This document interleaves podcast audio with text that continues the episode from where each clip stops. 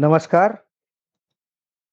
नारद मुनी एकदा आपले पृथ्वी तलावरचं जे काम होतं ते नेहमीप्रमाणे आटपून स्वर्गाकडे निघाले, वैकुंठाकडे निघाले.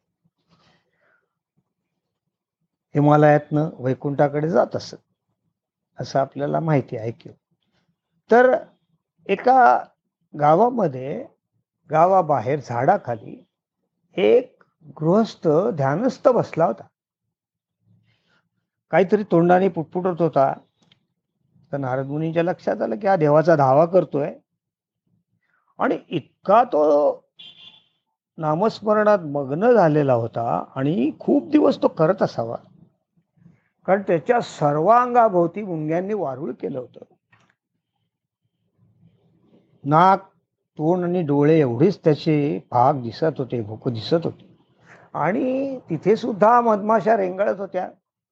पण त्याला त्याची शुद्ध नव्हती. त्याचा तोंडाने नामस्मरण जप चालू होता.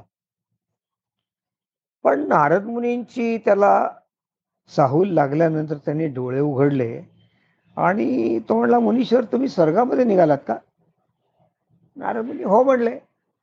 त्यामुळे देवादी तुम्हाला भेटले तर त्यांना सांगा की मी इतके वर्ष या ठिकाणी तपश्चर्या करतोय या वडाच्या झाडाखाली.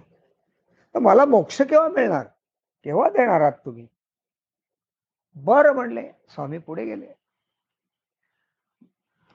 पुढे नारद मुनी गेले तेव्हा एक असाच मध्यमवयीन माणूस वेड्यासारखा नाचत होता. हात वारे करत होता हसत होता काहीतरी तोंड विक्षिप्त करत होता बोबडे बोबडे बोल काढत होता.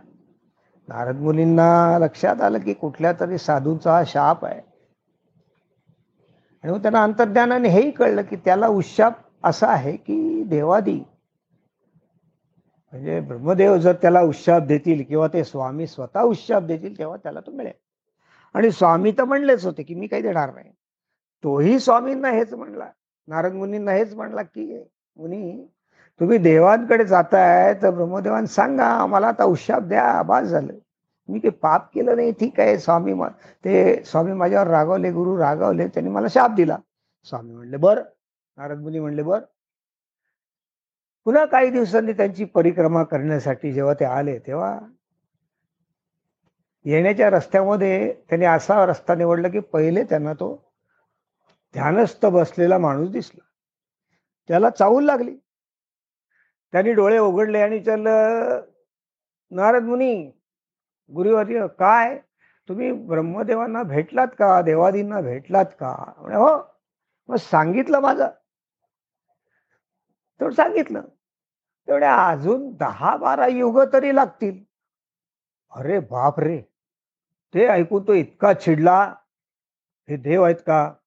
हे असं कसं? माझी काय तपश्चर्या फुकट आहे का? किती मी तपश्चर्या करतोय? असं काय याला अर्थ आहे का? नारद मुनी ते ऐकता ऐकता पुढे गेले. पुन्हा पुढे गेल्यावर तो वेडसरी सम भेटला. तो नाचत होताच पहिल्यासारखा तोंड व्हिडिओकडे करत. आवाज काढत.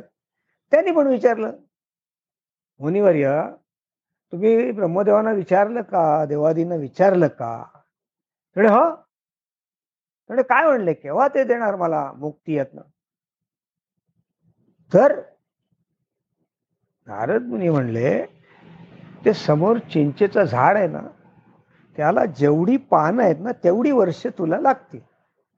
तो आनंदाने उसळून निघाला अरे वा वा वा ही पानं काय केव्हा संपतील ही वर्ष केव्हा जातील?